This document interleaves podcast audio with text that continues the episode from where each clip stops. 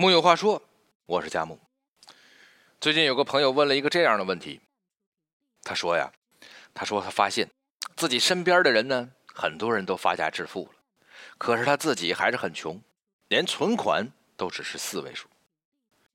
这新的一年已经过去一个月了，那有没有什么赚钱的心得可以借鉴呢？这个问题我也想知道答案。赚钱这门事情吧，对每个人的难度都不一样。但是千篇一律的是，能赚钱的人都掌握了某些诀窍。最近我听了一个非常牛逼的银行客户经理的故事。大家都懂，银行的各项 KPI 多如牛毛，大部分客户经理只会慨叹那是要命的节奏。但是这个客户经理不一样，他第一时间就研读各项指标的权重，到底什么高权重指标，什么他最容易做到第一名。然后拼尽全力争取把这个指标做到全广州市的第一。他不用像大多数客户经理那样吭哧吭哧的干，轻轻松松就成为了支行里的明星。行长爱他爱的不得了，因为他是某个指标的标兵人物，奖金一定要重重的发。就这样，他根本就不需要付出百分之一百二十的时间去和指标战斗。只是付出百分之八十的努力做最重要的事情，就轻松的挤入了支行里奖金最高的行列。你看，赚钱这件事儿无非就是三个字儿：抓重点。你以为别人表面的轻松赚钱，可能是千锤百炼的思考沉淀。最近看到一本书，是简七的《好好赚钱，通向自由人生的极简理财课》，里面有句话。百分之九十九的人都想过百分之一的人生，把拥有某个数字当做财务自由。然而，真正的自由是拥有对金钱的把控力。这句话简直是戳心到想哭啊！这辈子我们不是不够努力，只不过是不够聪明。这本书总结了无数条赚钱心得，从中，咱们也学几条特别值得分享的。第一个。把一个数字作为赚钱的目标，那叫做刻舟求剑。胡润曾经发布了一个财务自由的门槛对，就是那个爱发布富豪榜的胡润。财务自由的标准在一线城市是二点九亿元，二线城市是一点七亿元。看了这个数字，哪怕是每年赚个几百上千万的小老板，也会感觉被压迫的像个屌丝。很多人一生就这样勤勤恳恳的工作，用省吃俭用的奋力奔跑来追赶房价，终于人老了，钱剩下了，在人生的尾巴给自己的财务自由四个字打了个勾。然而，这样的活法自由吗？明显不是。有一个财务自由的公式：财务自由度等于投资产产生的被动收入除以总支出。当这个自由度的数字超过百分之十五，你就觉得生活有了底气；当超过了百分之百，恭喜你，这就是你的财务自由。你不用耗尽生命去追求一个绝对值，用所谓自由桎梏自己一辈子。二，富人思维是先考虑目标，再寻找资源。如果你想买栋房子，走了一圈看看房价，发现买不起，你会怎么样？大部分人会选择放弃，一部分人会选择观望，而可能最后只有百分之一的人会选择还是要买。而现实中，这百分之一就是我们身边的富人。富人思维最大的特点就是导向，在买房这件事上，他们的脑回路是这样的：是不是买房的时机？应该怎样买怎样的房？我最低要多少钱？我还差多少？我如何解决？解决过程中会有意外？计划 B 是什么？看到了吗？富人思维等于目标导向，穷人思维等于量入为出。穷人只会考虑买不买得起，富人只考虑该不该买。三，冲动消费就是变穷的元凶。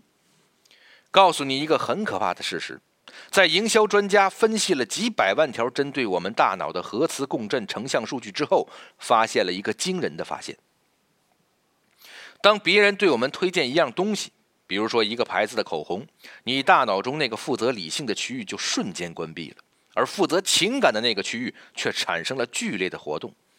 那说明了什么？如果一个朋友推荐你买一瓶新饮料，你会很自然地产生一种口渴的感觉，并且强烈希望马上买一瓶试试看。这就是冲动消费这只魔鬼。不妨想想看，自己平时被这个朋友推荐的坑陷害过多少遍？每次朋友一推荐产品，立马就冲动购买了，甚至想都没想过自己到底是不是需要。现在这种事情已经有了一个非常新潮的叫法，叫种草。一个会赚钱的人，首先会判断一笔钱花费的值不值得，抵制冲动消费，才能存下我们赖以用于投资的本金。否则一辈子月光，只怪你没有控制住自己的欲望。四，富人的钱不是省出来的。有一个泰国广告，主角是个小男孩，他想买一个两千五百泰铢的天文望远镜，结果他天天咸淡白饭，省吃俭用，存够了两千五百泰铢。当他激动地跑到商店，结局却猝不及防。画面中突然伸出一只手。把两千五百泰铢改为三千五，这就是残酷的世界。货币贬值每天侵蚀着我们的财富，我们却不知不觉。所以，穷人的永远用省钱对待财富，而富人同样会省钱，但是他会把钱省出来，然后投到对抗通胀和自我增值的一切方方面面。第五点，十。五十法则，躺着赚钱有三个重要因子：本金、利率、时间。